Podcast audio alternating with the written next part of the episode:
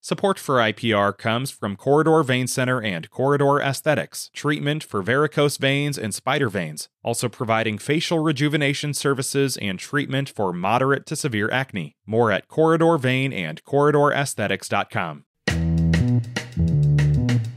Today is Wednesday. It is the 25th of January. This is Here First from IPR News.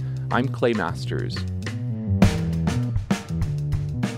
Governor Kim Reynolds yesterday signed a bill into law creating one of the most expensive school choice programs in the United States. We get the details from IPR's Grant Gerlock. The law creates tax funded savings accounts that would become available to all K 12 students in the state. It makes Iowa one of just a few states to help pay for private school with no income limits.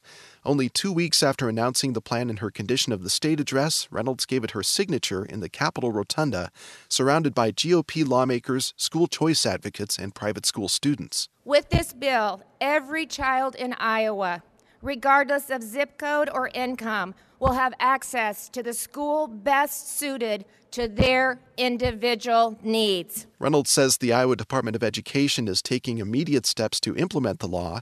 A link on the department website allows parents to sign up for updates on the application process, and the agency will open for bids from private contractors to administer the program.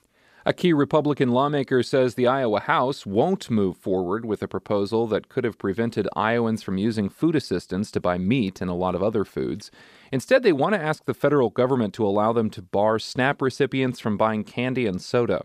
Iowa Hunger Coalition Chair Luke Elzinga says he's glad the severe restrictions on eligible foods are being taken out, but he's concerned about other parts of the bill like an asset test and proposed work requirements for food and medical assistance. We think it's a really misguided and harmful bill that would result in Iowans being kicked off the program. Republicans who support the bill say they want to ensure Iowans are getting nutritious foods and that public assistance benefits are only granted to those who truly need them.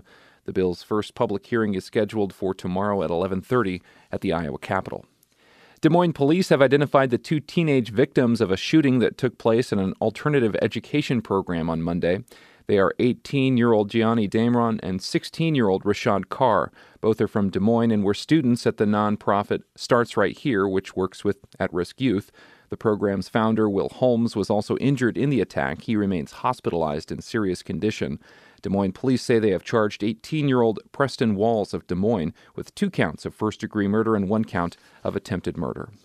The new Woodbury jail construction is moving along with early work happening out of state.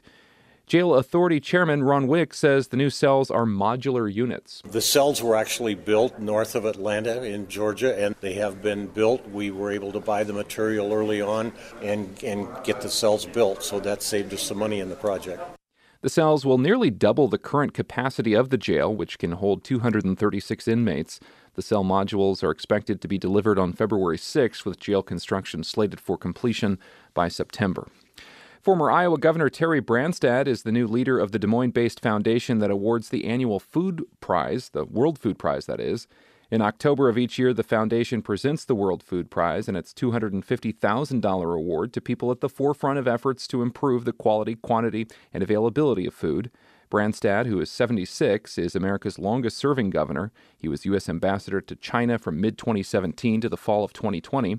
As president of the World Food Prize, Branstad will be a lead fundraiser and host of the annual World Food Prize Symposium. And more than half of the nearly 6,000 University of Iowa faculty and staff who responded to a recent campus climate survey say they've seriously considered leaving the university in the last 12 months. The Cedar Rapids Gazette reports the UI released its climate survey findings the same week a union representing UIHC healthcare workers demanded a 14% pay raise. This is Here First from IPR News. I'm Clay Masters.